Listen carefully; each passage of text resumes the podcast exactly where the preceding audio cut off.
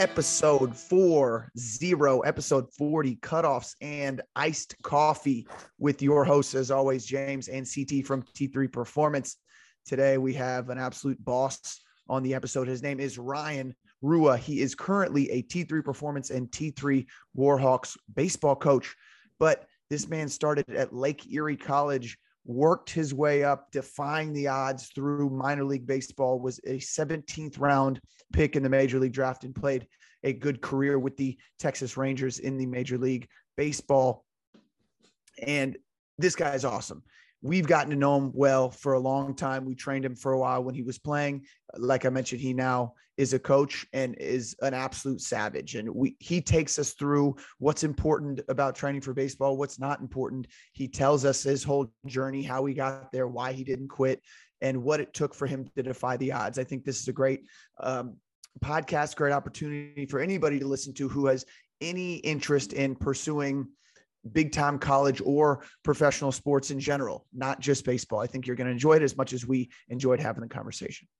And this episode is brought to you by Foundations of a Five Tool Baseball Player. This is an ebook I put together to help baseball players be able to know what to do in the weight room.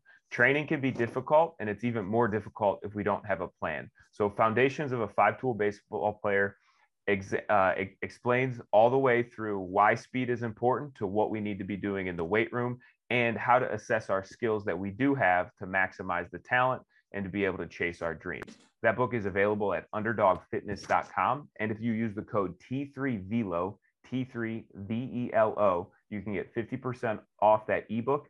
And that program lasts forever. You can run it in season, you can run it out of season. It gives you some guidance to be able to help you chase your dreams. That's huge. Take advantage of that. And again, if you like what we're doing on Cutoffs and Coffee, like, subscribe, share. Let us know who you want to hear on the podcast. We'll do our best to talk to him. Here it is, episode 40 with Ryan Rua. Enjoy. Coach Ryan Rua, welcome to the podcast, man. Cutoffs and coffee. We are happy to have you. What's going on, brother? How you guys doing? I was uh, kind of waiting for my turn 40 episodes in. I haven't been asked yet. So it is what it is. I'm happy to be on. You know, we went through 10. We went through 10. We thought, are we ready for Ryan yet? No, 20. Are we ready for Ryan? Right? Yeah. Um, if you're if you're not watching the um the YouTube video, which we suggest you should, if you're not, um, Ryan Rua is the Steve Weatherford of the MLB. Um, if you're familiar with that, Steve is a former punter of the NFL. He is jacked. It took us 40 episodes to basically get strong enough to feel like we could be on the same screen as Ryan Rua here. Um, so as I'm sending everybody to YouTube, maybe it's like, you know what? Maybe just listen to this one on Spotify or Apple. Um, tell us, Ryan, man, a, a, a, you know, we want to know a little bit about you before we get into your story, before we really talk training. Um, and we open up with a couple of couple of questions. Um, and the first one being, what's something about you that we can't find from a quick Instagram or Google search? Uh, you know, I guess we kind of put James in a good mood. I know it's kind of early, but if, if you kind of Google my name and my baseball career, and I know James doesn't let me forget it, um, he did hit a home run off me in high school ball, varsity ball. So we'll just we'll just throw that out there now at the beginning, so it's over with, and we don't have to hear from it uh, anymore. He beat me to it. I was gonna say, let me let me check that off the list. Yeah, I figured it was the bottom. Yeah, and I don't know if you it makes you might... feel better or worse, but that was my only high school home run. Um, yeah, and the wind, the wind was, was blown out. yeah, we'll just keep adding on to it throughout this uh, interview. I was going to say that's one thing you can't find about Ryan Rua from a Google search, but if you search James, that's the first thing that comes up. T3 performance, hit home run off Ryan Rua. Um, hey, eh, second question, man. Talk to us about um, the last skill that you that you taught yourself. You're a father now, so I, you know, I'm I'm sure that you're teaching your your kids skills, um, you know, and watching them learn and and helping them feel and and all that kind of stuff. What's the last thing you taught yourself? Um, I don't I don't think it's something that I actually taught myself. I think it's something I'm still teaching myself um, and learning from is, you know, being a baseball player and being in athletics growing up my whole my whole life. That's kind of what our family revolved around. Uh, there were times that my my dad was hard on us um, from a performance standpoint, uh, not necessarily a hustle effort. Yes, that was there, but more performance based, statistical based uh, outcomes.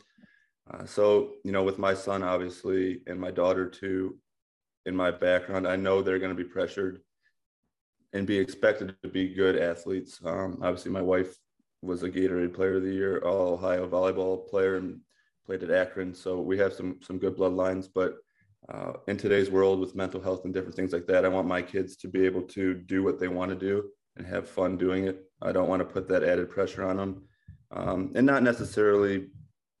You know, my my father did anything wrong. I think the way he pushed me got me to where I was. Uh, but just watching that stuff and being a little bit more careful and um, there are times where I am hard on him. My son, he's only five, but I, I try to realize that early enough and kind of pull back a little bit. But at the same time, too, I have good people that I'm I'm with every day, whether that's Jeff Sudbrook or Bob Beck, who have had their kids or going through their kids' experiences now, um, that I'm able to learn from too yeah man great people to be able to to be around and, and that's a great point for everybody listening right? And we've we've said it a couple times before just because something was done to you does not mean that you have to do it to other people you know especially as a as a father too that's powerful.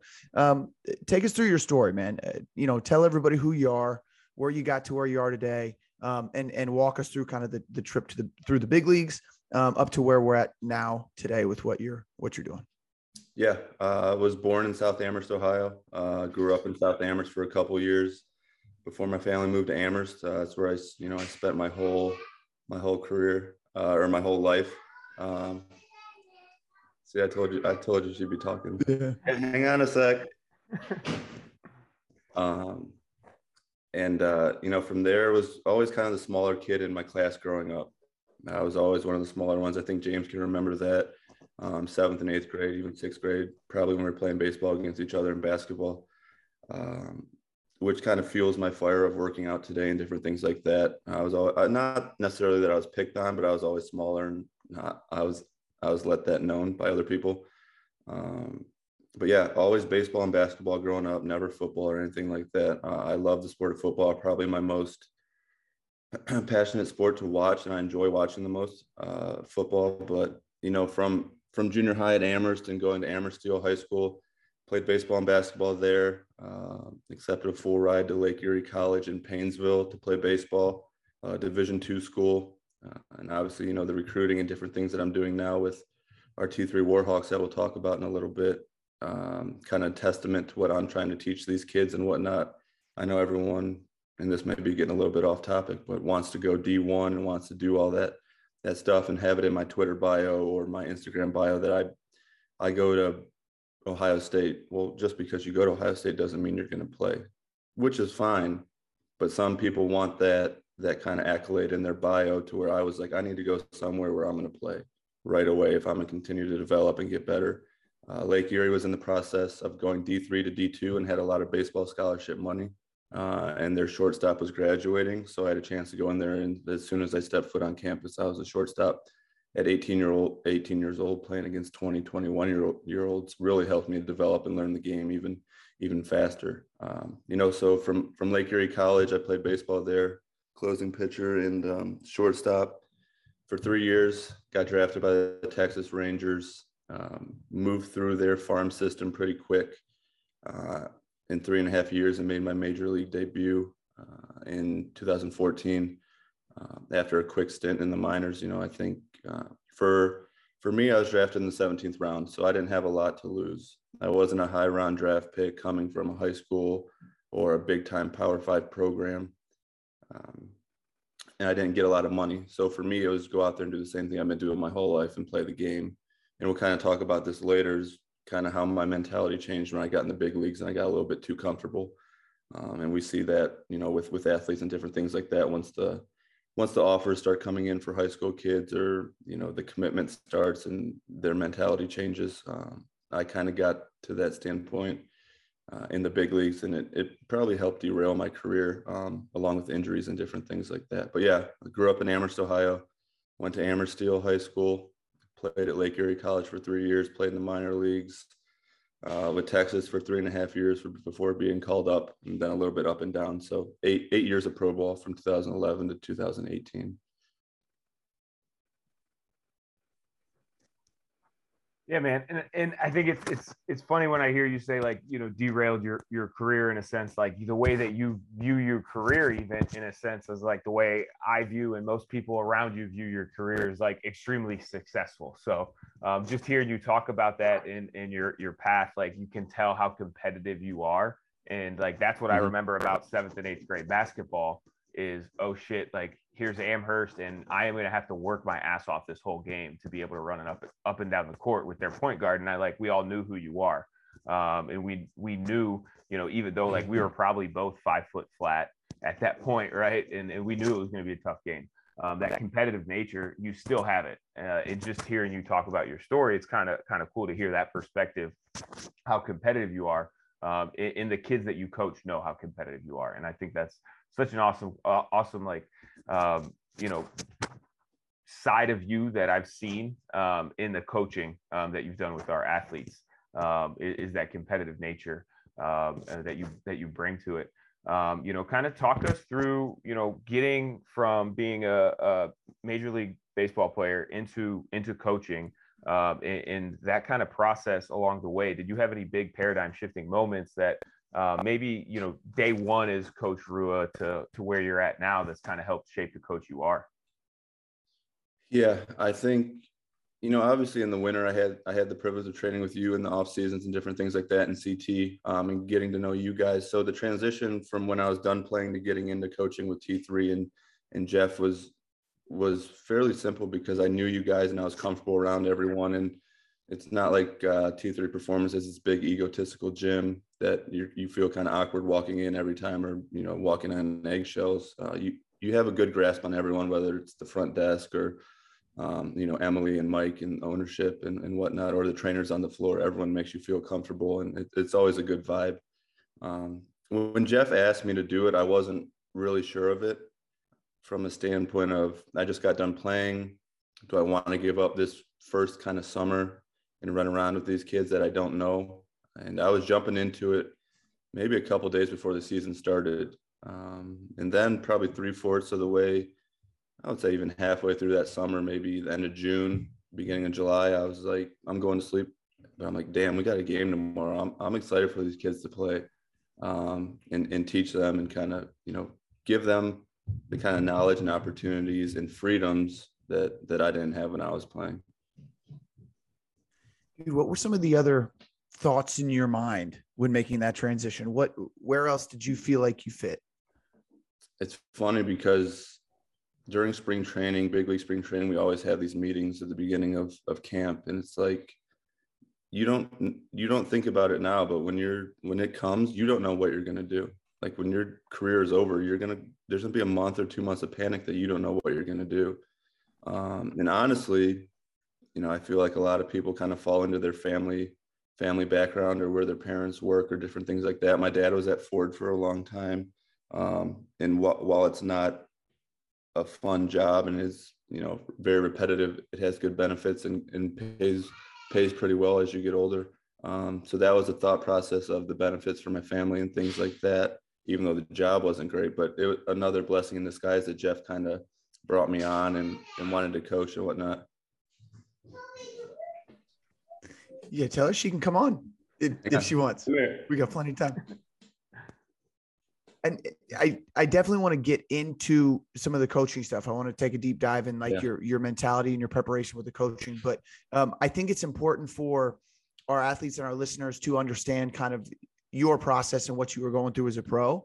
Um, you had mentioned everybody wants to play D1, right? Yeah. That's it. Nothing but but go to play. I have the same, same conversation with the football players. What do you think it takes for an individual or for you individually to be able to one get to the big leagues and then from there to be able to stay? Um, and then I want to know kind of the difference between you know what it took from the guys who you saw who got there with you fell out early when you were able to to to continue your career a little bit. So first of all, kind of what's it what's it take to get there? I think there's there's a number of things that come along with it, whether that's talent or being seen at the right time, luck, performing when you're supposed to perform, when those scouts are there, and different things like that. Whether that's college or or summer ball or even pro ball, when those scouts are there. Um, but the competitive drive, I mean, to me, being able to go to college prepared me more than being drafted out of high school. I don't know if I would have been able to, out of high school as an 18 year old fresh, go live on my my own and play baseball. Even though you're playing baseball, it's a it's a 24 seven job, um, and live on my own, do my laundry, do all that stuff. At least in college, in the summer ball process, and while I was at Lake Erie, I had to learn those kind of adulting kind of tips and and things going forward to where I, I stayed with the host family in South Carolina away from my family for a summer. Um, I learned how to cook. I learned how to do these different things and take care of myself to where you see a lot of these kids that that I came up with in high school. They got paid a lot of money and they lasted a year or two because of distractions or not wanting to be away from home or just not understanding how to you know get your sleep i know you're you're out on your own you're 18 you just signed for a million dollars um, you can pretty much get into any place you want to get in, um, different things like that. So it's it's all to me. It's it all goes back to how you were raised. A lot of it. Um, you're a product of your environment, and not that you can't change. That doesn't mean that's permanent. But I was I, I was very lucky to be brought up the way I was, and I think that helped prepare me down the road for different things that I I came across. Yeah, man. I think about my my journey. I, I started living on my own at 22 after college, playing professionally, and I, there's no chance. I wouldn't have stood a chance at 18. That's crazy to think that that some kids are doing that. Um, right. James, what you had something to say there?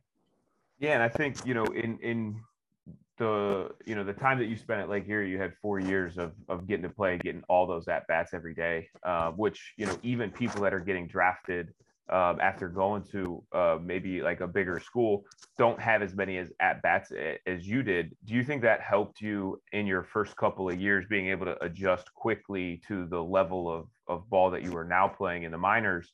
Um, because I don't want to brush over the fact that like you like you rushed through the minors like that was like that's not the norm for people um, to to be able to move that fast. Um, was it was it the additional playing experience? Was it the maturity? Uh, what were some of those things that helped you succeed immediately once you got into the minor leagues? And what were some adjustments you had to make as a baseball player to have success at that level? Yeah, I, yeah. I mean, in college, and obviously, like we said before, you knew physically what I looked like um, as a senior in high school. I wasn't ready to play professional baseball. Um, so I think that freshman, sophomore year of college, facing these older kids, juniors and seniors in, in college definitely prepared me. But my mentality and how I went about my business and physically how my body started to mature were were big key factors in my development and getting drafted into pro ball.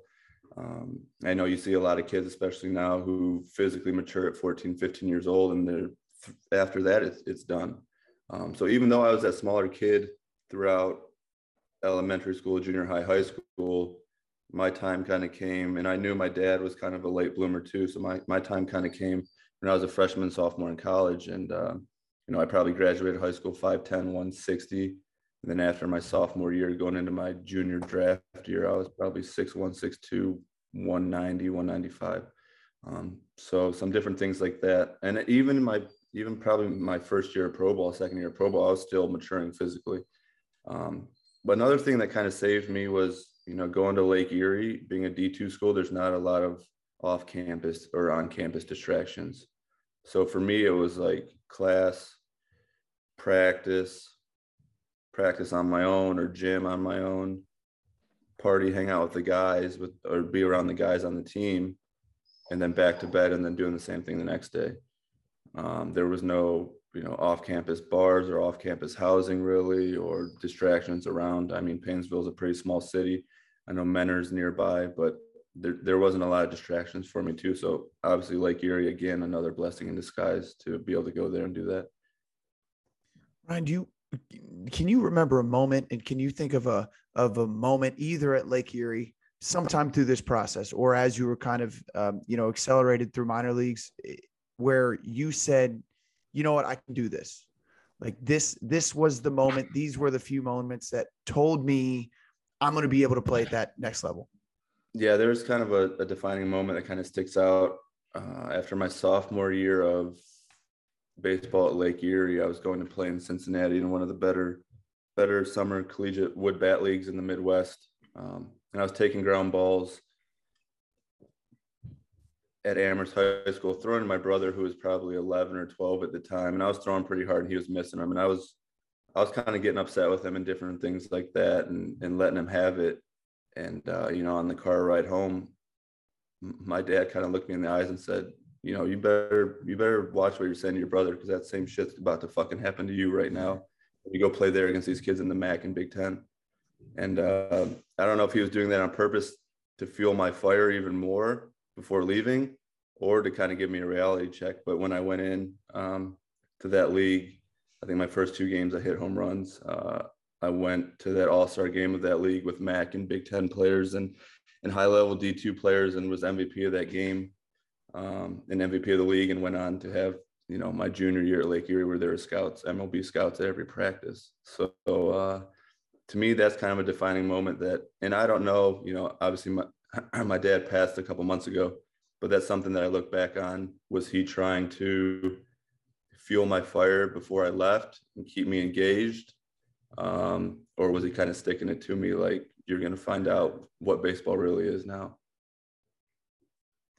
Yeah, and I've I've heard that story from multiple players at a high level that that you get to a point where pitchers are throwing against you and they know how to get you out. Mm-hmm. And that was probably led up to that going to be that situation. And then when you were able to kind of defy the odds and go against what people were saying or what even people in your family thought, that would that would probably give you um, give you some confidence. Um, how about training a little bit? Let, us talk a little bit. And you kind of you you mentioned in the beginning, right? Like we got a little comfortable as we were playing, but to be able to get to the point where we're comfortable, as far as we know from your story so far, is you would have had to do some pretty big things in the major leagues to even get to the point where you're making some money and and and you're comfortable. So can you talk us through um, kind of the beginning of your career and working your way up to where you were one of the guys, and then you know when comfort set in, um, what you were able to do when you recognize that, um, and then kind of finishing you know out the out the rest of your your baseball career before we get into the get into the coaching stuff. Yeah, I think just kind of like I mentioned before, being like a 17th round draft pick, middle middle round draft pick from a school nobody's heard of. Uh, I didn't have a lot to lose. So just like business or anything else, I wasn't that that guy that's being paid the most or that first round pick who that organization or that business was invested in who would that person would have more chances. I didn't have a lot of chances. So I knew if I screwed up or you know I was hurt or if I was hurt and I didn't play, I was definitely hurting my chances to where I didn't have a lot of leverage to be able to sit back and kind of wait. I kind of had to do it now, and I was lucky enough to stay healthy uh, my whole minor league career, um, and kind of going through that. You know, my my second year uh, in Spokane, Washington, I kind of had a good year and started to put myself on the map, and then 2013, I was lucky enough to play low A full season ball, 140 games with, I would say, seven or eight of our top 15 prospects in the organization. So that team was already very watched upon by our, our head scouts and our, our front office and different things like that at the major league level. And that's when I had my biggest season. Uh, I think throughout the first five months or four months of the season, you know, I hit close to 260, but my power really took off to where I finished, I think, that season with 32 home runs and ended up getting called up to double A again because of my age. I was older than a lot of these high school prospects. So they they were like, well, if he's doing this at low A, he doesn't need to do it anymore. And he doesn't need to go to high A. Let's really push him and see if he's got it and just send him straight to double A with kids that are his age already that have been doing it for a couple years longer than him. So I went to double A for that last month uh, and played well. And then started back in double A next year for about half the year and then went to Triple A. had a good start to Double A, got called up to Triple A. They're like, all right, well now he's let's see if he can do it with guys that have been in the big leagues um, or older older veteran guys who are up and down from AAA to to the big leagues. And I went to Triple A for half a year or two or three months and did the same thing. And uh, again, lucky that Texas was struggling at the time. They had some injury problems. I think that's a big piece too. These guys can go through good careers, but they never catch a break with their organization, or they end up getting traded, and that's their break is getting to getting into a lower, lower level organization who hasn't been successful for a while, and that's when they get their break into the big leagues. But yeah, an injury came up with about a month left to go into the 2014 season, and I had a I think the front office was there at AAA watching me the day after the injury happened, and I think I went like three for four with a triple and two doubles uh, in AAA. And then you know I kind of got sat down uh, in the coach's office after the meeting with uh, Jon Daniels, our our GM, and in ownership, and they told me, you know, you'd be going out, you'd be flying to Houston tomorrow morning. You'll play in that game in Houston, and um, you'll meet the team there and different things like that. But uh, yeah, you know, from from my standpoint, so much of it was luck. Uh, I was never hurt. Uh, I matured later. You know, I had good seasons. I was able to put things together. But another testament to luck is, you know, I wasn't afraid to put in the work either. You know, these minor league guys, the weight, the life isn't great. You're on bus, you're on buses everywhere you go until you get to AAA. You don't have good meals. You need to learn how to cook. The weight rooms are small, but you need to find a way to get your work in. Um, I, just thinking from a standpoint, if you're playing 140 games in a minor league season and you're not used to working out, but you're playing these games every single day and your body's wearing down, but you're not able to necessarily maintain what you put on in the off season, you're you're going to struggle pretty fast, and you're going to see that your um, your performance is going to go down pretty fast too. So being able to learn what I learned um, from different people along the ways, from my strength coaches in the minor leagues, really really helped me move forward too. And then I guess you know getting into the big leagues and kind of finishing like that, like like you talked about, coming from Amherst, um, and this is kind of something that I've that's taken a, a lot of time and growing up and maturing for me to admit, but you know, making that kind of money every two weeks, even though I was one of the bottom tier guys on a big league roster, wasn't on a you know a contract yet, just minimum wage salary for big leagues, still making that 35 to 40,000 every two weeks. Um, and coming back to Amherst was like, I'm, I'm that guy. And that's when that the comfortability factor kind of set in. And not, not necessarily that I didn't work in the off seasons because I did, but thinking about how I work now outside of baseball and how dedicated and consistent I am with my workouts now and my diet and my sleep and my my habits and rituals of of what I want to get done every day and accomplish every day. If I could have taken this stuff that I'm doing now and rewind 10 years, I think I would still be playing, you know, big league baseball and have have have a longer career.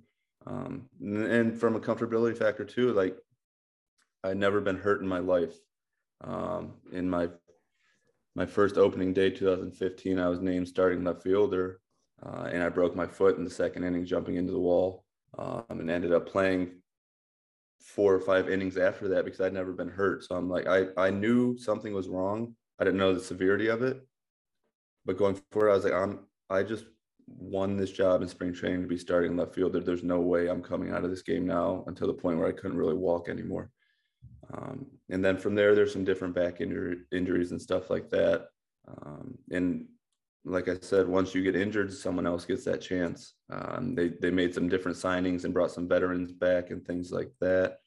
But just understanding that uh, my mentality in the minor leagues carried over for a little bit, and then the comfortability factor set in. Like, well, I know I'm hurt. I'm still going to get paid even though I'm hurt. Let's just show up and I guess getting hurt kind of translated into when I was healthy, that same kind of mindset's kind of stuck with me. Now, how how hard is it to to have routines in baseball? You know, a lot of what we're talking about now is those routines um, that you had, and then some of the routines that you lost along the way. Um, but there's travel. Um, you were in four different teams in a very short span. So you're staying in different places, your living quarters change, your teammates change.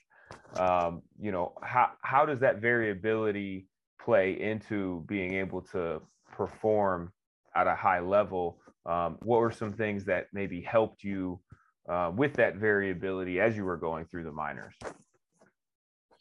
I think once I got to pro ball, there wasn't a coach that didn't want to help you, whether it was me or someone else or the best player or the worst player on the team.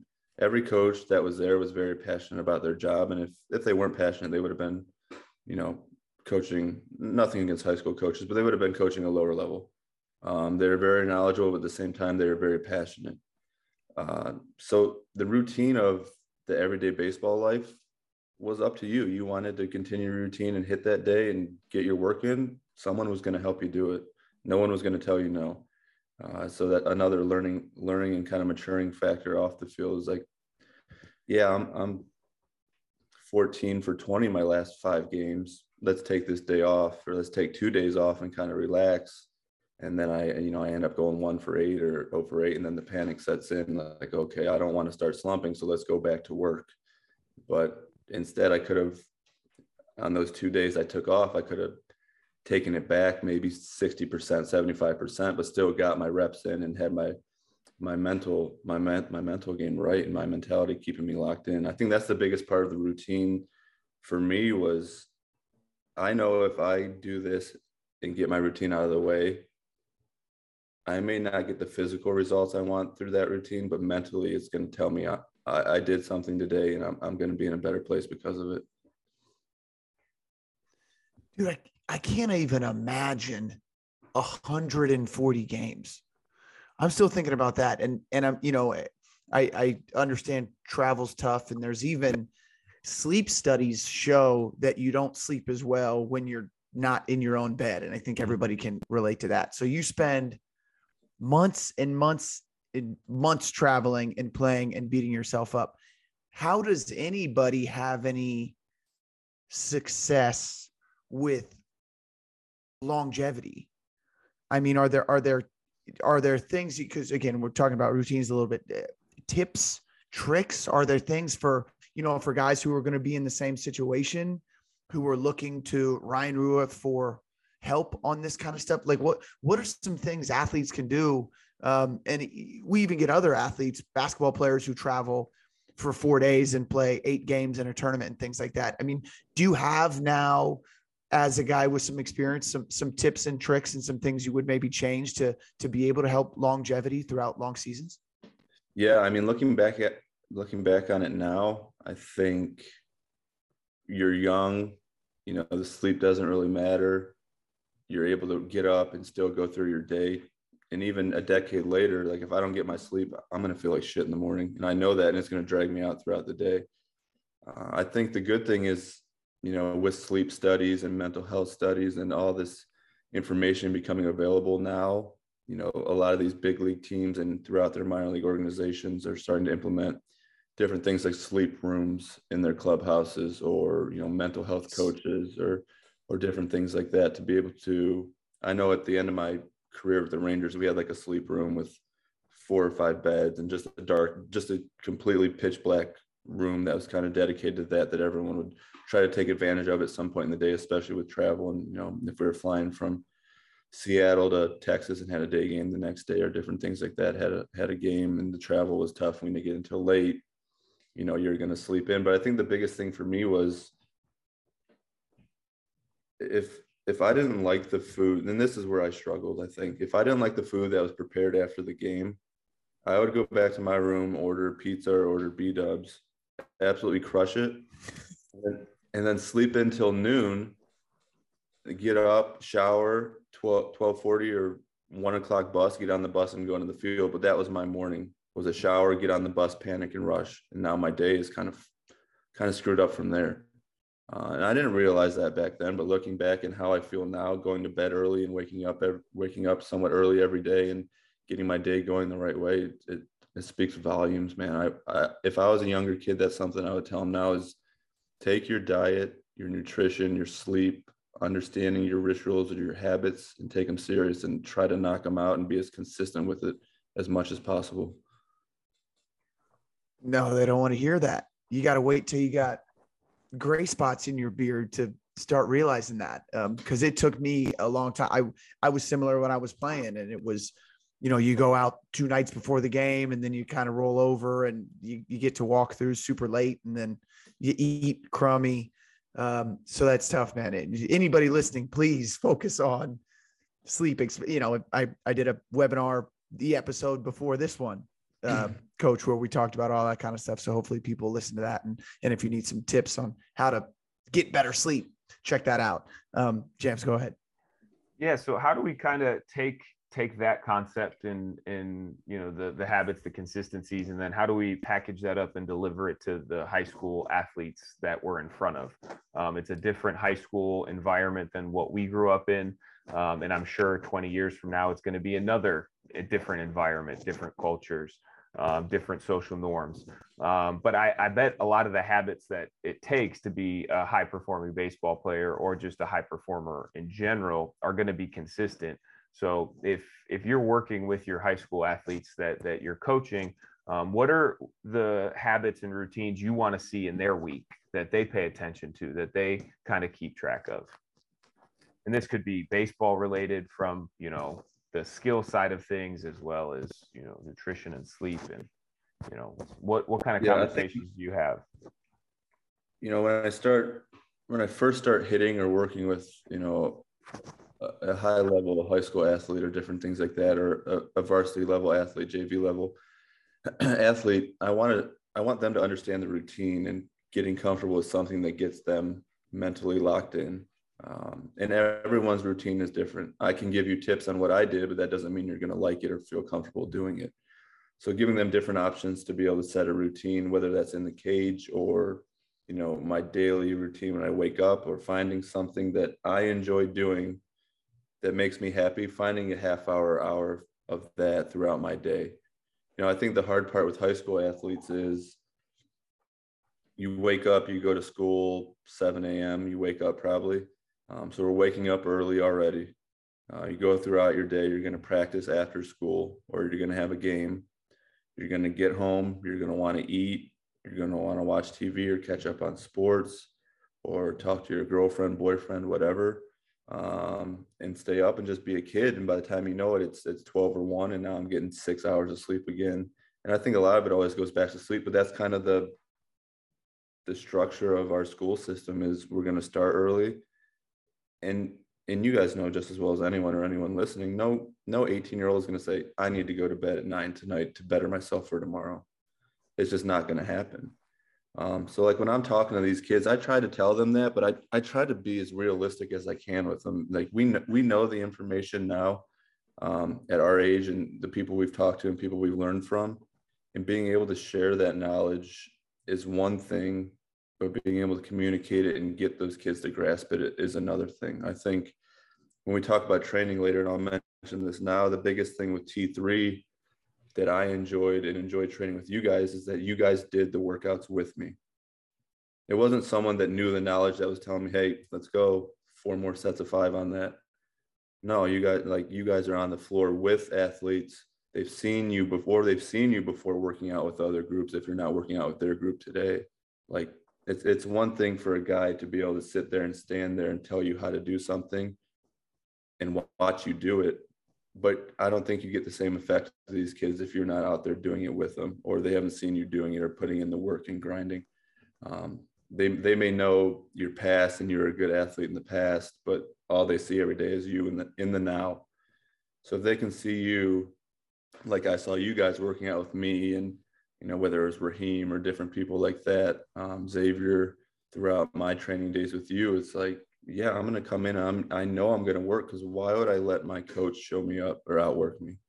Um, just different things like that, motivational stuff like that, um, to continue pushing these kids at, at this at their age level and the kids that we coach. Um, I think the biggest thing with me too is I'm blatantly realistic with these kids, uh, and and you have to be because no one else wants to be. And I think a lot of that stems from parents and these these big ideas of everyone.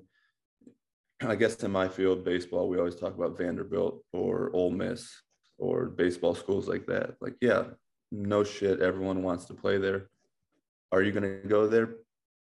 99.5% of you aren't. So let's be realistic and let's set up your expectations of okay, you are a very good baseball player. Tiffin is an hour and a half away. They have your major. You have a very good GPA. We can save you money. You may not play pro ball, but we can save you money in your college. You may not have student debt when you get out of college.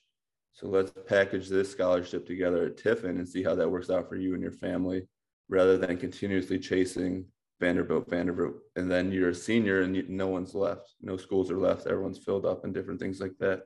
And I know I got a little bit off topic, but that's kind of where it carried me is like being blatantly realistic with the recruiting process that we do with the Warhawks and our coaches, um, our parents and our players. Like, yeah, we we want you to go to those places, but at the same time, if you don't, we need to be ready for you to be in a successful spot to either play or not worry about your life when you get outside of college and paying back all the student debt. Because fact of the matter is, if we have 100 kids in our organization, again, 99.5 or 100 aren't going to play pro ball. It's just the fact of the matter. So how can we as an organization and me as a coach be as realistic and honest with you as possible to set you up for for success outside of baseball down the road? And I think that it brings up the the idea concept of like, okay, do you want to play baseball at X school, and that's what you're trying to do, or do you love the game of baseball and want to play baseball? Uh, because right. like the the one is an external motivating factor to be able to, like you said earlier, like put that in your social media bio. Uh, but then the other, when you just love the sport and love to play it, you don't need to put that in your bio that you love baseball or play at this school like you deep down know yourself that's what you want to do. And i think when you as a coach like specifically with what you do um, you're able to have those conversations and the kids that love baseball are able to listen to it because they can know you and they know your experience and they know you where you came from and what you did in the sport um, and they're ready to listen. And sometimes people aren't as direct and that ends up hurting us in the long run with the human development uh, believing in something um, that might be a pipe dream that we're motivated for the wrong reasons. Um, you know, as as you're coaching and you're you are in a position where you do have high level athletes, how do you help them transition um, from high school into college with that? You know, did you go to this school because you wanted to go to this school, or do you want to go play baseball? How do you help athletes transition from high school into the college realm? I think a lot of that is learned on their own and, and becoming an adult, um, living on their own, understanding, like we talked about in the past, how my past has put me in the situation where I'm now a college college level athlete. I'm on my own. How do I mature enough to continue to do the things I need to do to continue to be better than the person next to me? Because in I mean, just like any other sport, baseball is very selfish.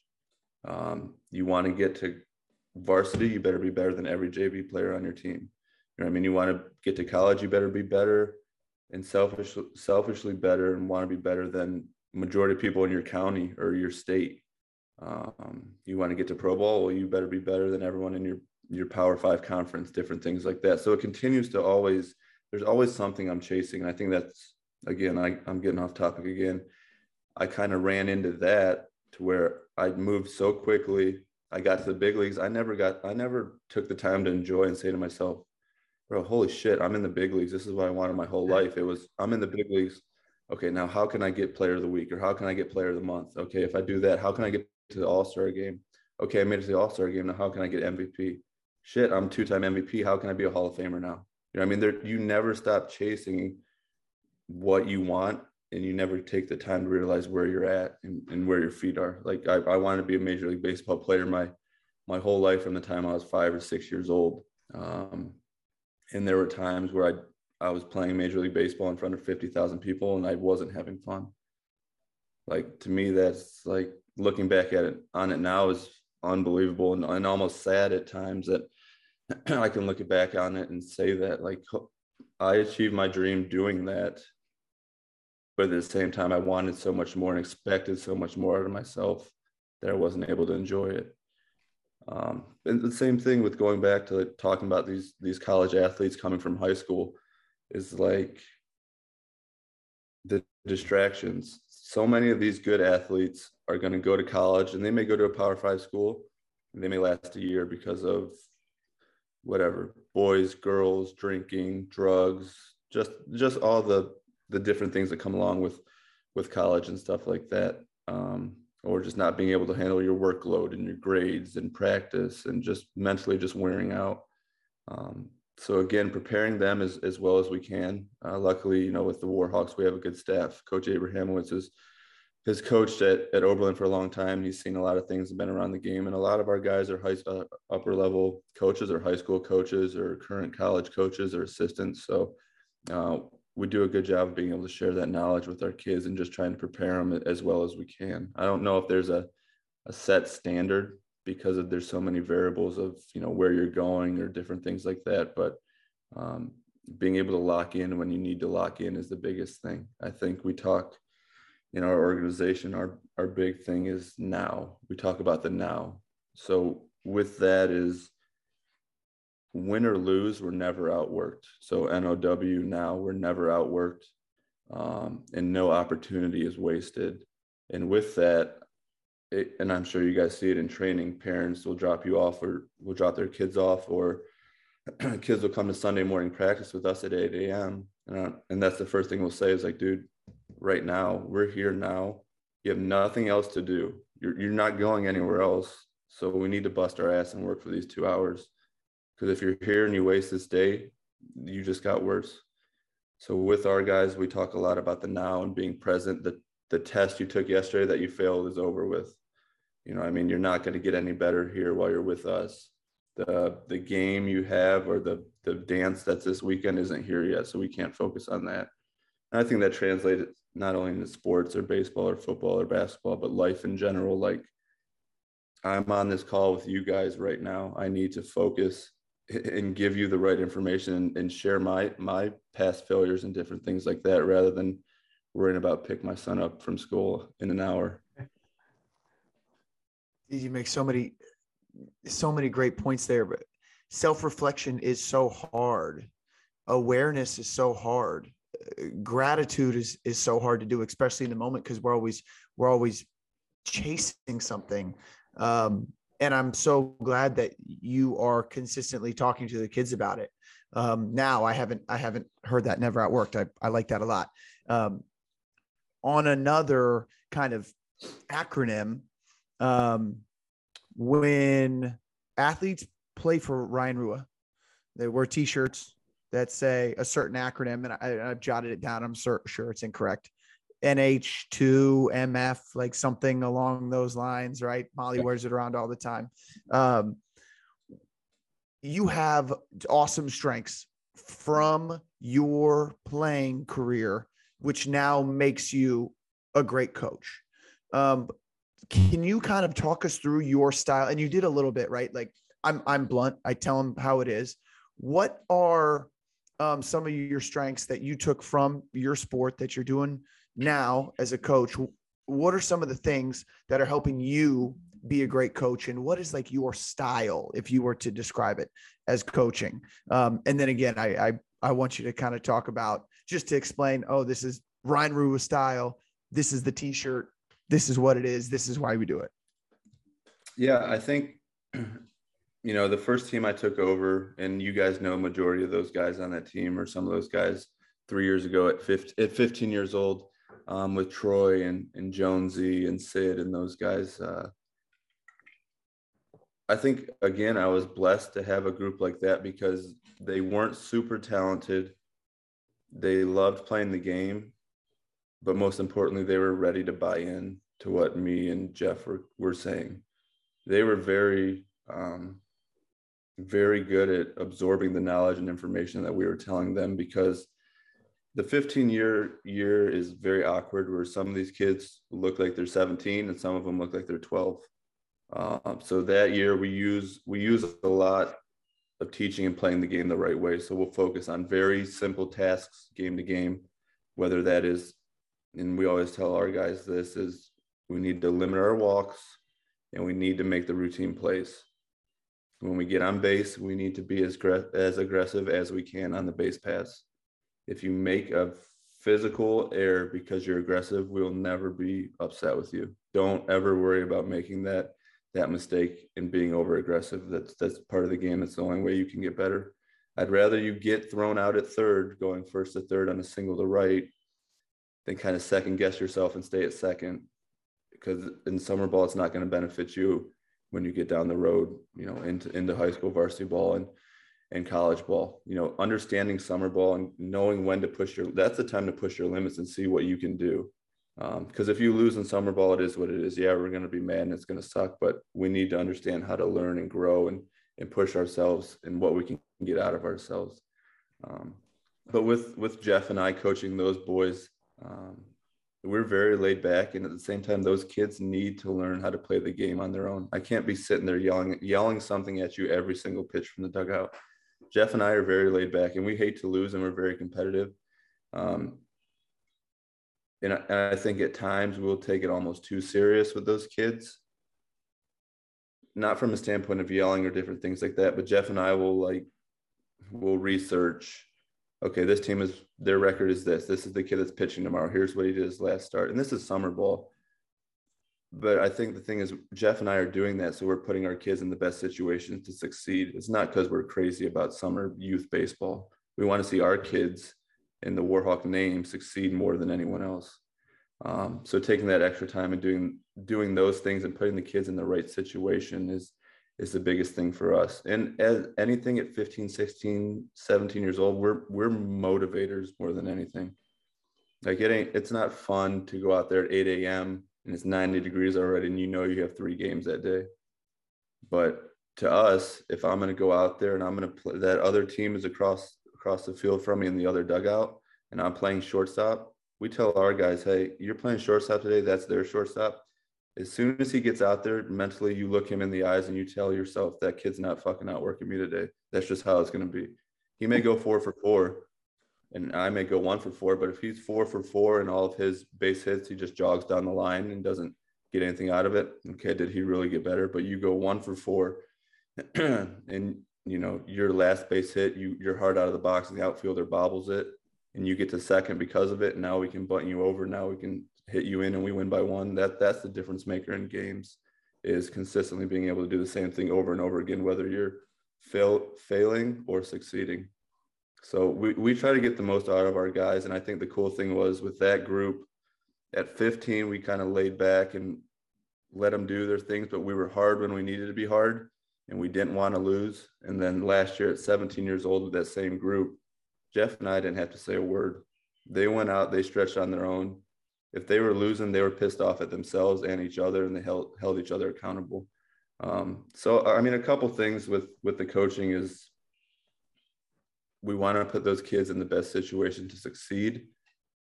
We want them to learn accountability at an early age, and we want want them to learn how to take care of themselves and individuals and their teammates at an early age. That way, two years down the road, we're not doing the same thing.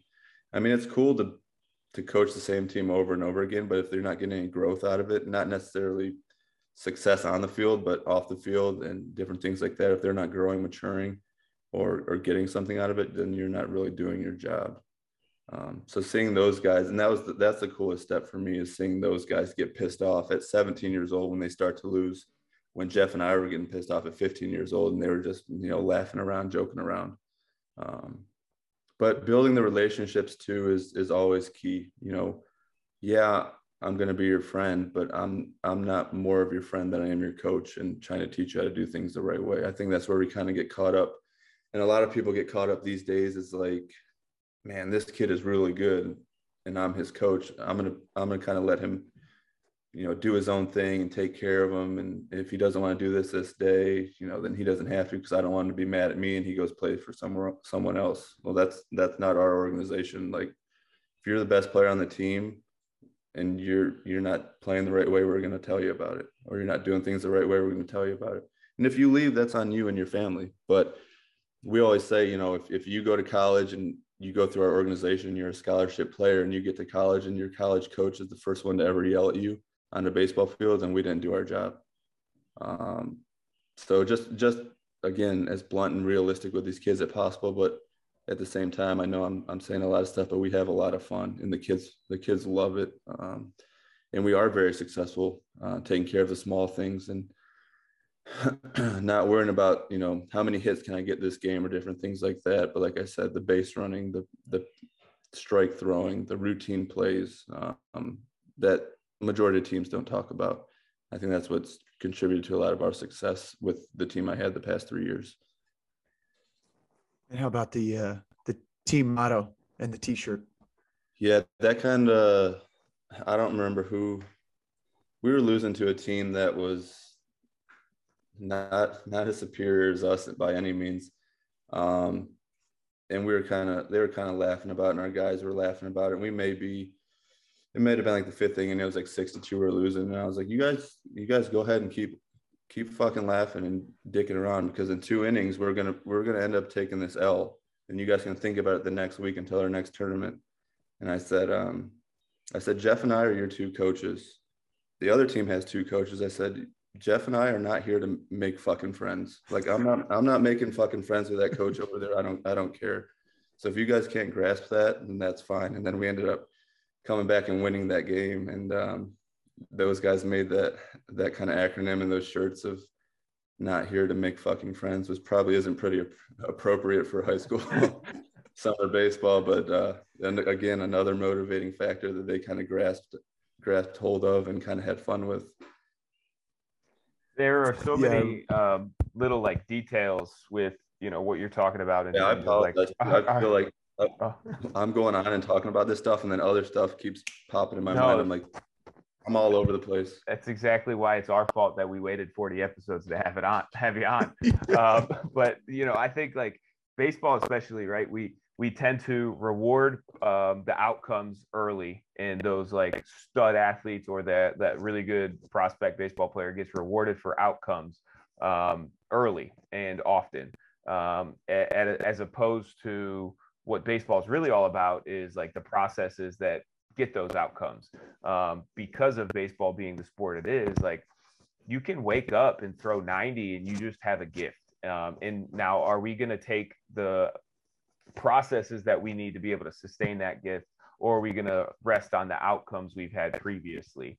Um, all of those little things that you're talking about are are holding athletes accountable for the process goals and, and that's what you're you're strict on. Now the outcome is whatever it is and and like if you lose a game you guys aren't going to come down hard on a team for losing a game. But what was going on in that game were there processes that we missed and that's what you guys hold such a high standard for.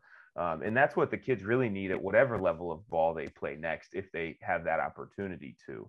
Um, you know i'm not i don't really have like a follow-up question to that or anything. I just think it's so cool to see that conversation uh, as you lay it out with all the things you're encouraging and doing such a great job of focusing on those processes regardless of the outcomes.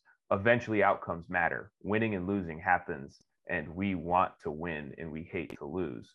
Uh, but if right. we only obsess over those things and we're a coachy coach only yelling and screaming just because we're losing, even though our team's playing our ass off, we tend to lose focus on what's most important and what baseball will teach us for the rest of our life, which is focus yeah. on the pro- process. The outcomes will be there eventually. You say, you said multiple times you're lucky. You wouldn't have been lucky if you didn't trust and believe in the processes that you did to get there. Right. And I, I think too, like football, I know uses, you know, do your one eleventh. You know what I mean? Just like baseball, do your do your one ninth. Uh, if 75% of your kids can grasp onto that, your nine best players, you're going to have a successful season. Just like I talked about earlier, you're, if you're a shortstop and you're telling that guy, you're looking across the field and you say, that guy's not outworking me today. If all nine of your starters can do that, you're probably going to have a pretty successful game. And you can tell them that but I think getting them to buy in and believing that within themselves and within each other is, is the biggest key.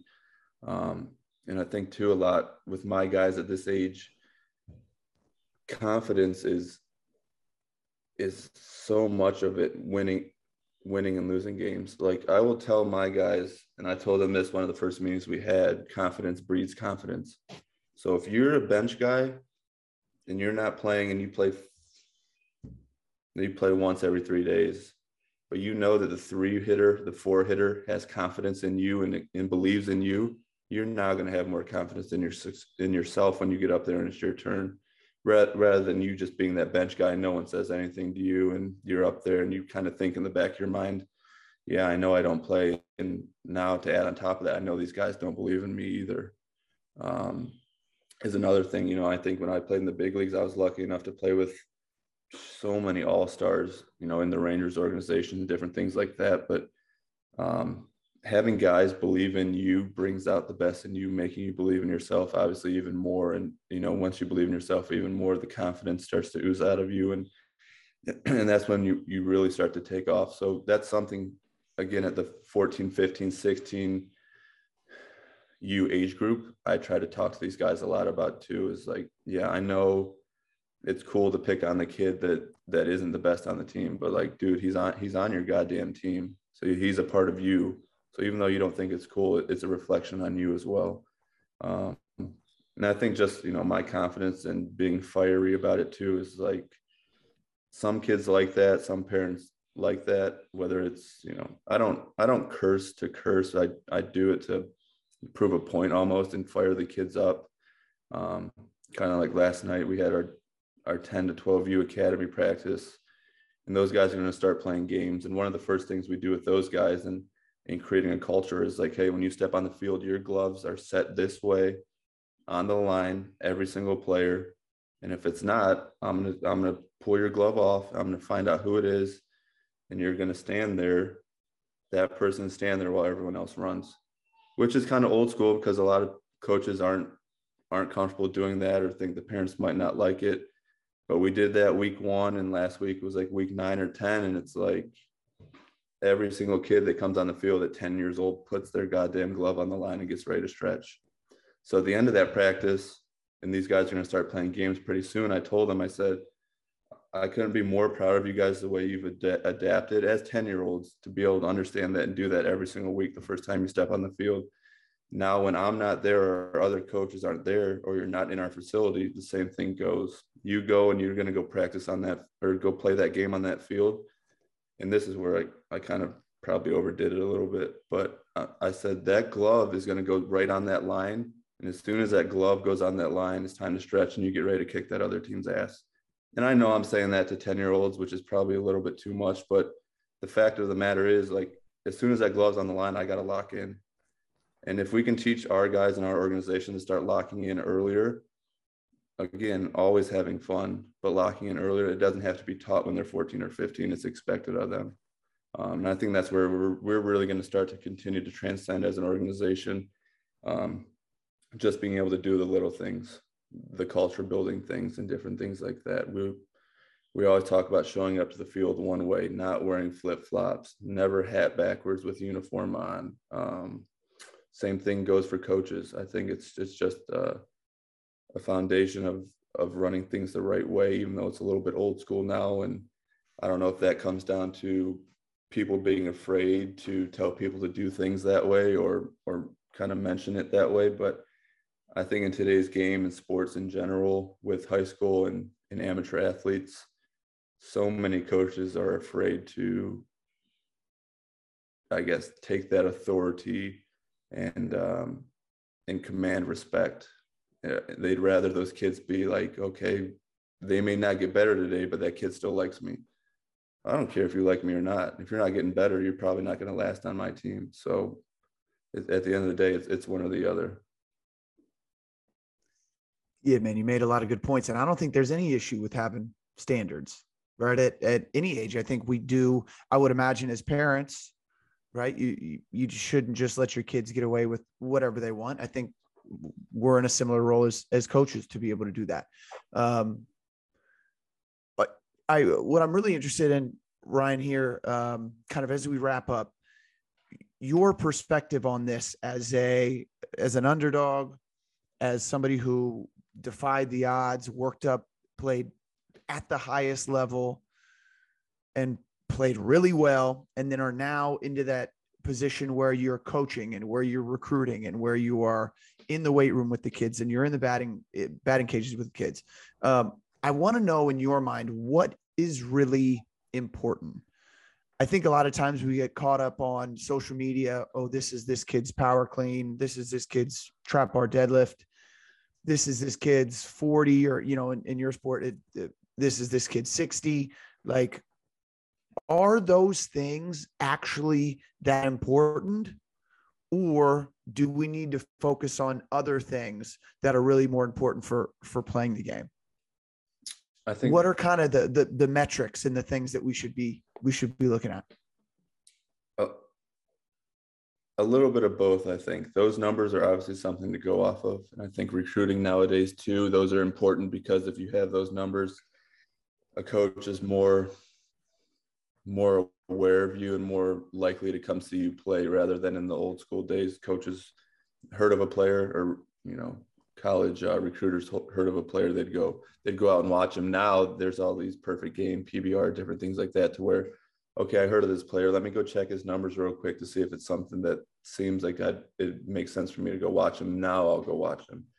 Um, for me, it's all it's always going to come back to stacking each day on top of each other. That's what I'm trying to get out of my kids and the longevity of it.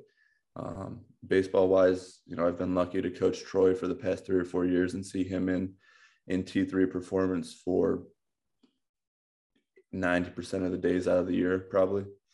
Um, and and I know that a lot of those kids can't do that. He's very fortunate, but at the same time, he he takes advantage of it. He doesn't, you know, just take it for granted and come and go as he wants. Um, if he's in there, he's going to work. But based on the expectations of these kids, getting out of it what they want to get out of it, and I think that's the main thing. Is the first time we sit down and talk to them, or the first time we meet them.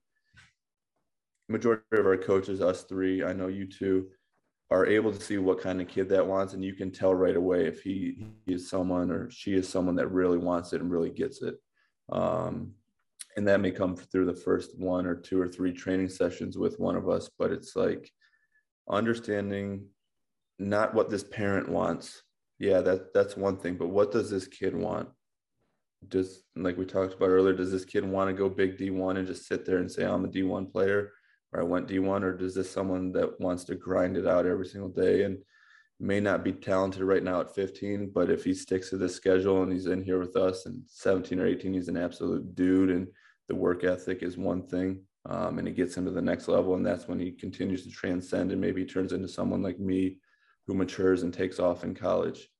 Um, but it's to me as a recruiter, talent is one thing, but if you are someone I know that puts in the work, I have less of a problem sticking my neck out for you rather rather than the other person who's more talented who I see once a week.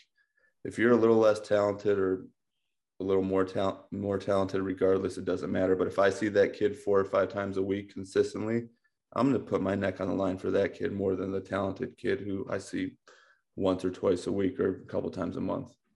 Because at the end of the day, yeah, we want our kids to go to school, but it's it's a it's a brand recognition thing. Like I don't want to be sending kids to school and they're not playing or they're falling out or they're failing or flunking out or getting into the transfer portal, you know, their first year that we're not doing our job. Our job is to put them there and put them in the right situation to succeed. And I always say too, how can we teach these kids because majority of them will not play pro ball. That is the goal, yeah, and I want them all to play pro ball if they have the chance but how can we impact their lives enough outside of the game of baseball that if they don't play baseball at the next level that they got something out of our organization i think that's the key um, whether that's develop, developing a routine or maybe when they came into the weight room they were a super shy person but because of the weight room because of our coaching they've become a little bit more outgoing and that's helped them in their life and become more comfortable in school or whatever their next phase of life is um, and different things like that but there's there's so many ways that we're able to impact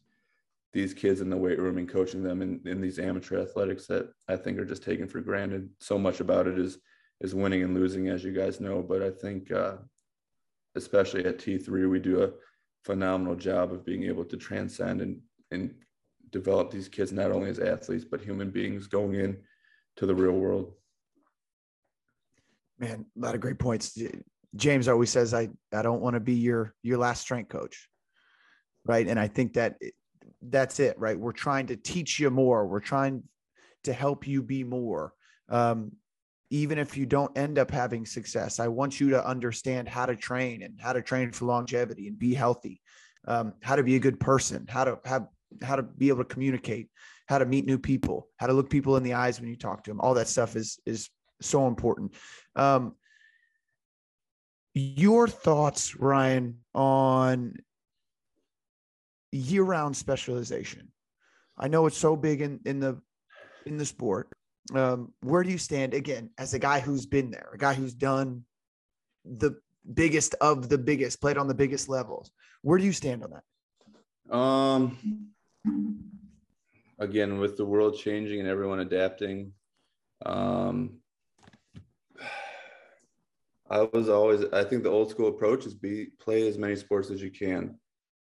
Now, as you see kids develop and these kids are maturing physically faster than ever. I mean, there's there's 14 year olds throwing 90 miles an hour. I know when James and I were playing varsity level baseball, you know, 14, 15 years ago, we had one kid in the county maybe throwing 90. You know what I mean? Now it's like every every team, whether you're a high level team in high school or a, a lower level team, has someone throwing upper 80s or 90, at least one kid. Um, I, that's still something I think about. I still I still side with playing as many sports as staying as athletic as you can. But at the same time, I understand that if your best sport is baseball and the other ones are just kind of I do it for fun, that's when we need to start thinking, okay, if I'm really, really good at baseball, but I golf and play basketball just for fun in high school, the hours I'm necessarily having fun, I won't say wasting golfing and playing basketball, could be going into playing baseball or, or training or training to continue to develop to get better at baseball. So I think, and there's so many kids that take that route. It's hard. It's hard to say, am I falling behind because I'm playing these other sports while this kid isn't, and he's solely focusing on one sport, or am I getting better because I'm playing three sports and continue to become more athletic than that kid? So I think it's it's a little bit of give and take as a parent, if my son was 15 right now, I think it comes down to being realistic with how good he is at that one sport or how good she is at that one sport. If my son is 16 years old and he's throwing 92 miles an hour, I'm probably going to go ahead and say, let's focus on on baseball as much as we can because you have a good a good shot at doing things. Now, if my son is 16 throwing 75 and enjoys playing through other sports, then let's go ahead and play through other sports. But that's just my thought process. I think there's positives, positives and negatives to both. Uh, I don't know how you guys really think about it. I know obviously training with you guys and different things like that. I've seen the way that your training's kind of developed over the years, just from when you were training me to some of the baseball stuff you do now. So we're we're always learning and adapting. Um, but yeah, the, the the sports special specialization training is that's a tough topic, and I don't. I'd be interested to see what you guys think about it because I think it, a lot of it depends on the athlete and the situation that they're in. Yeah, I um, James, I, I saw you wanted to say something. I got a little something to say about that. Um, but I, I would have always said a thousand percent play as many sports as possible, just because that's what I did and I enjoyed it. I met new people and I got to experience a lot of things. But I don't know if you saw the post after this most recent Super Bowl. Somebody put something out 90 something percent of the athletes on the field played multiple sports in high school. Mm-hmm. Right. And so, us multiple sport athlete coaches post it. We're like, yep, this is it. Obviously, duh. Right. And so, I had a coach reach out to me, and it was uh, super interesting because I would have never even thought the opposite of that. And he was like, well, these guys are the best players in the NFL on the best teams. They probably would have been there anyway, right? If they would have played a lot of sports or if they would have played. And I, and I thought, okay, that's, that's a good point. Um, and then he sent me a video about a coach talking about sports specialization. And he was basically talking about the statistics and all the studies that are biased towards multiple sport athletes. And one big point that stuck out to me is he said, okay, if you've got all these multiple sport athletes, right, eh, on let's say a youth team or whatever, if you're trying to get this 15 year old kid to play as many sports as he wants and he, you know, as many sports as he can, he ends up playing pro ball. He said, how many kids on that team played as many sports as possible and didn't make it to the pros? And that one that one point made me think, oh, that's so interesting. So if one kid who plays four sports, makes it to the pros. And then if 19 other kids on his team play four sports and don't make it to the pros, nobody does the studies on the other 19. Right. And then just like you said, maybe that time where they were playing other sports, if they weren't enjoying it or weren't getting any better or just doing it to do it. They could have focused on that one sport to make them that much better at it. But I do, I am a little more interested in it now than I was even a couple months ago, where I would say, oh, absolutely, 100%. Um, I still think you get great properties. And again, like you develop certain athletic abilities.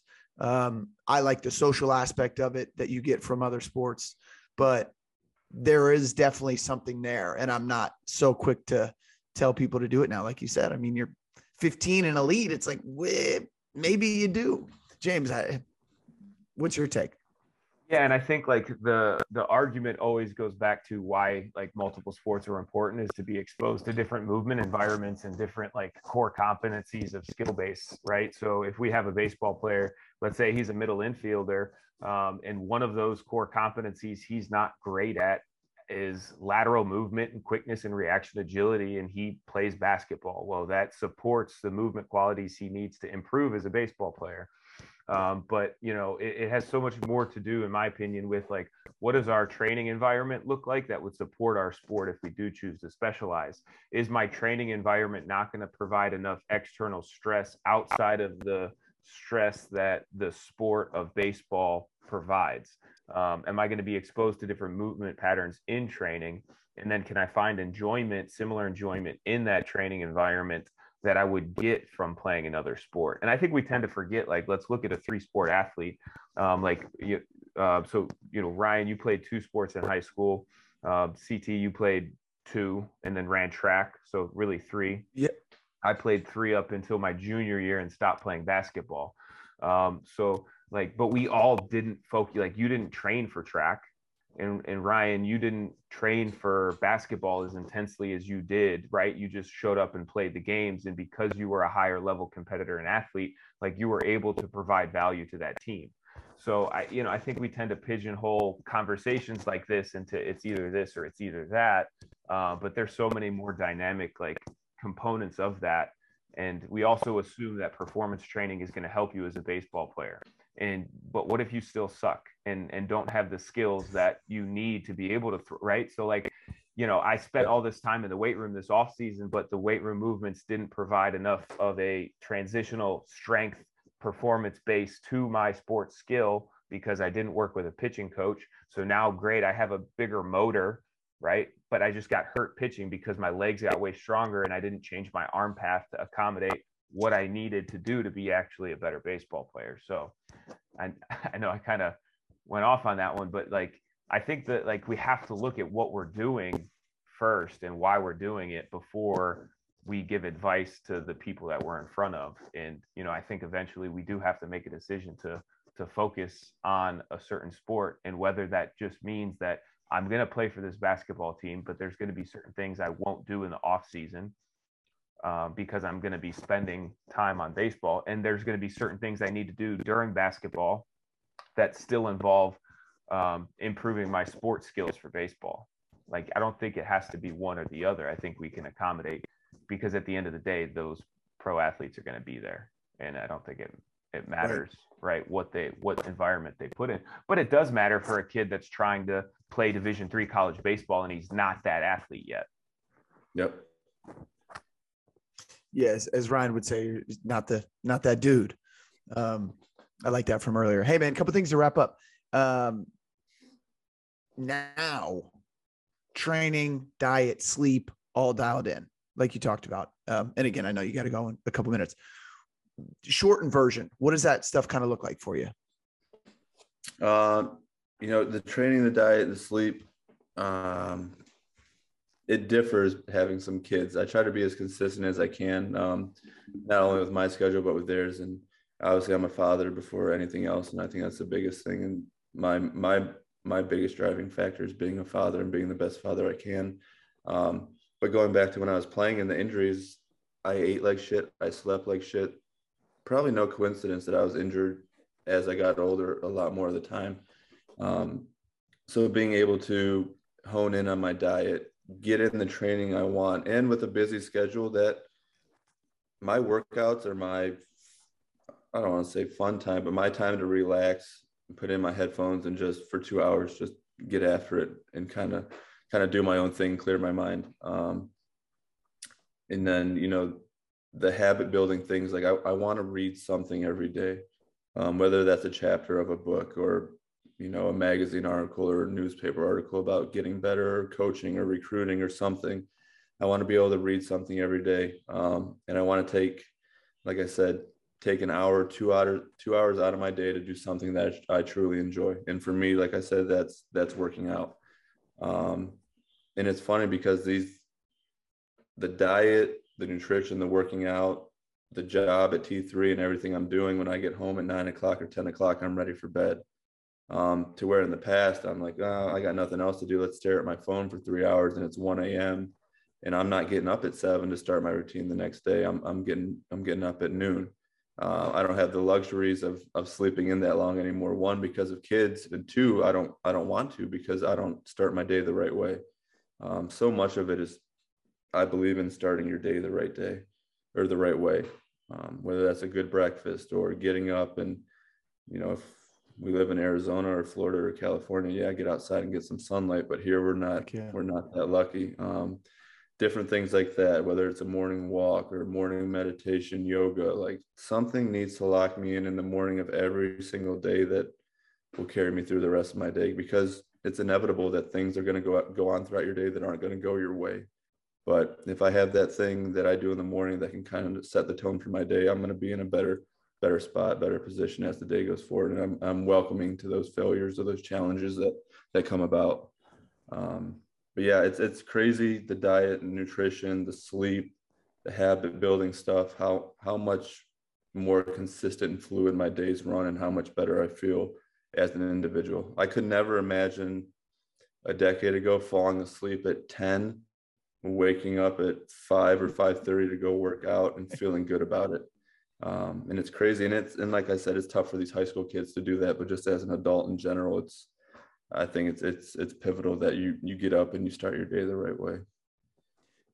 Yeah, man. If you want to be like everybody else, just do what everybody else is doing. But um, you, you know, you can tell where you're at now and where you've been that you don't you don't want to be like everybody else. Um, last last thing on that before we get into our final question. Um, diet. What what's what are what are meals like for look what do meals look like for you, timing, um, all that stuff. And then I'm going to just take every single note about this, um, what you say here. Um, what are you eating? When are you eating it? Yeah, it's, it's, it differs. I try to be as consistent as possible, obviously. Um, the intermittent fasting comes into play if I have a bigger eating day or, you know, there's a birthday party on the weekend or a big game that my family has a party for and different things like that and kind of flesh out my system and do that but if I can be as consistent as possible, I'm going to work out at 5:30. I'm going to have a protein shake at eight when I'm done with my workout. Um, after that, you know, I'll have a small lunch and try to hold off till six or seven and have dinner, and then nothing, nothing after that. Um, obviously, a, a, protein shake, um, a protein at lunch, a protein at dinner with a vegetable um, and some carbs, usually sweet potato or or rice or different things like that. And you know, if I am snacking, you know, peanut butter is my go-to. It's not, I mean, I could eat a whole tub, whole tub, and not move for two days. But, um, trying to trying to be as clean as I can with that. But again, it so much of the diet is consistency. Um, and I know you guys you see all the posts and see all that shit of yeah, the weight room is is the easy part of it. It's it's the cooking, it's the preparing, it's it's staying consistent, resisting temptation, stuff like that. But it's, I think it comes down to the type of person you are and what you want to get out of it. Um, anyone can do it. I mean, we see weight loss stories and different things like that of of these athletes, and you guys see athletes and how they transcend over the years and things like that. That you train, if they come in somewhat heavy and their goals are different, and they they want to be a better athlete, yeah, but they want to lose weight at the same time. It's it's all going to come down to consistency. How can I can continue to stack those days on top of each other. Good day of eating good day of eating good day of eating. But at the same time understanding i, I have to be flexible um, and still be able to enjoy enjoy my life. I don't want it to overcome and overtake my life to where yeah i look great but mentally i don't i don't know where i'm at or I, i'm not having fun with it. Right it's so simple. Simple but not easy. But so yeah. simple. Yeah. Um, okay man last question we we wrap every every podcast up with. Um, and I think this is important, a good takeaway for for coaches and athletes missing um, listening. Excuse me. What do you think, Coach? We are missing in the fitness and strength and conditioning industry. The thing that sticks out to me, especially because I'm always at T3, is what we talked about earlier: is our coaches being able to get in and work with their players.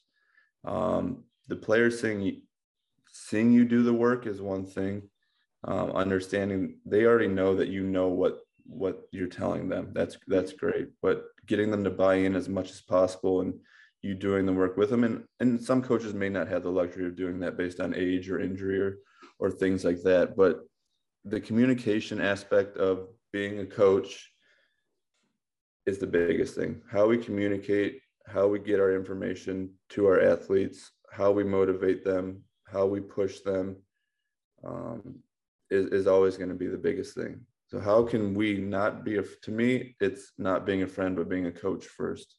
Yes, I'm always going to help you when you need it. And I'm, I'm not, not your friend, but understand that I am your coach. Um, we'll have these fun conversations. We'll do things, you know, that are fun at the same time. But my goal is not to be here to help you have fun. My goal is to be here to help you be a better athlete down the road and get out of what you're supposed to get out today. Um, and obviously, you know, those those athletes that show up, we're going to be there for them. So we need to be prepared to to stack that day and, and make that a good day for them. Um, and if they want to continue to show up, then we need to be able to consistently repeat that over and over again for them. That's that's our job. But there's, I mean, there's so many things that we can hit on. Um, to me, it's the communication and consistency of pushing our athletes the right way and being as realistic with them as possible. That's awesome, man. We uh we appreciate you coming on and and sharing your time and being present. Just like we talked about. Um, tell you again, tell your daughter thank you from us yeah. that she was able to hang out um, um up there. And then we know you got to go get your go get your boy. But uh, if people want to follow you, man, people want more information, people want to work with you, where where can we find you on on social media? Yeah, on Twitter, I have my um, my main account. Uh, at Rua uh, underscore number underscore two. And then I have our T3 Warhawks Rua account um, that I use a little bit for recruiting and more so highlighting all of our athletes. I know our main athletes get get highlighted all the time, um, but that's something I'm doing different this year. Is I'm having our parents that follow me on Twitter and follow Warhawks on Twitter send me videos of you know all their players, whether they're a high level baseball player right now or not. I'm going to repost that stuff and do that and get their get their publicity for them out there because everyone enjoys seeing that um, and just trying to be a positive platform on social media and then uh, on instagram uh, ryan underscore rua um, on there. But yeah just uh, the social media stuff just the t3 warhawks rua account is something that i'm using to you know promote our athletes and and get all that stuff out there. If you guys check that out it's it's majority of of our guys doing things and playing the game in spring too. And that's a big thing for me that I've kind of um, cut back now on the lessons a little bit. And during the spring, since I train all these guys in the winter, I, am going out and talking to their parents and watching their varsity and JV games and doing that stuff and understanding that again, if us as coaches, we are their coach, not their friend, but if they can communicate with us in the gym and they can see us out there watching their actual events when we don't have to be there, that just builds that trust factor even more. And like, God damn, that that dude that dude cares about me. It's not that I'm doing it for that reason because I'm doing it for the reason that I want to be out there and I want to see those kids succeed and have that support system for it. But it's like a lot of it is going having to go out of your way to do things the right way to get these kids to buy in um, and show them that you do care. I mean, I, last week I was out in I was out in Canton to watch a game with five of our guys who live out there that played against each other. Um, tonight, I'll go to Vermilion and see Sandusky Perkins play Vermilion. There's like seven or eight guys on on that varsity game that play for us too. So it's just it's just getting out there and you know obviously I've played at the highest level, so these kids respect me for that reason. But I want them to respect me for a different reason too. That they see that I care about them and different things like that. And I know they're working in the winter um, at 8 a.m. And, and 10 a.m. with us throughout our practices on Sunday. So, you know, I'm going to be out there to to see you when you're playing and, and showing off what you what you worked on in the winter during the spring and summer. So, yeah, just getting out there and you know having these kids know that I'm out there for them and believing in believing in them and wanting to see them succeed is is the big thing. Man, thanks for for everything you do for the kids. We are lucky, and I speak for James and everybody on staff when I say we are so lucky to have you on staff. You've you've been a huge, huge, huge benefit to to us and, and, and a huge benefit to the to the athletes you get to work with. Man, thanks for sharing your time with us here on the podcast and also you know with everybody at the gym. So thank you everybody for listening and tuning into episode 40 with Coach Ryan Rua, coach and former player Ryan Rua. Um, before you head out, remember these three things. One, continue to always practice gratitude. Two, tell the people that you love that you love them. Three, you got one life to live. You might as well live this life stimulated. Thank y'all, everybody, for listening. We'll catch you on the next one.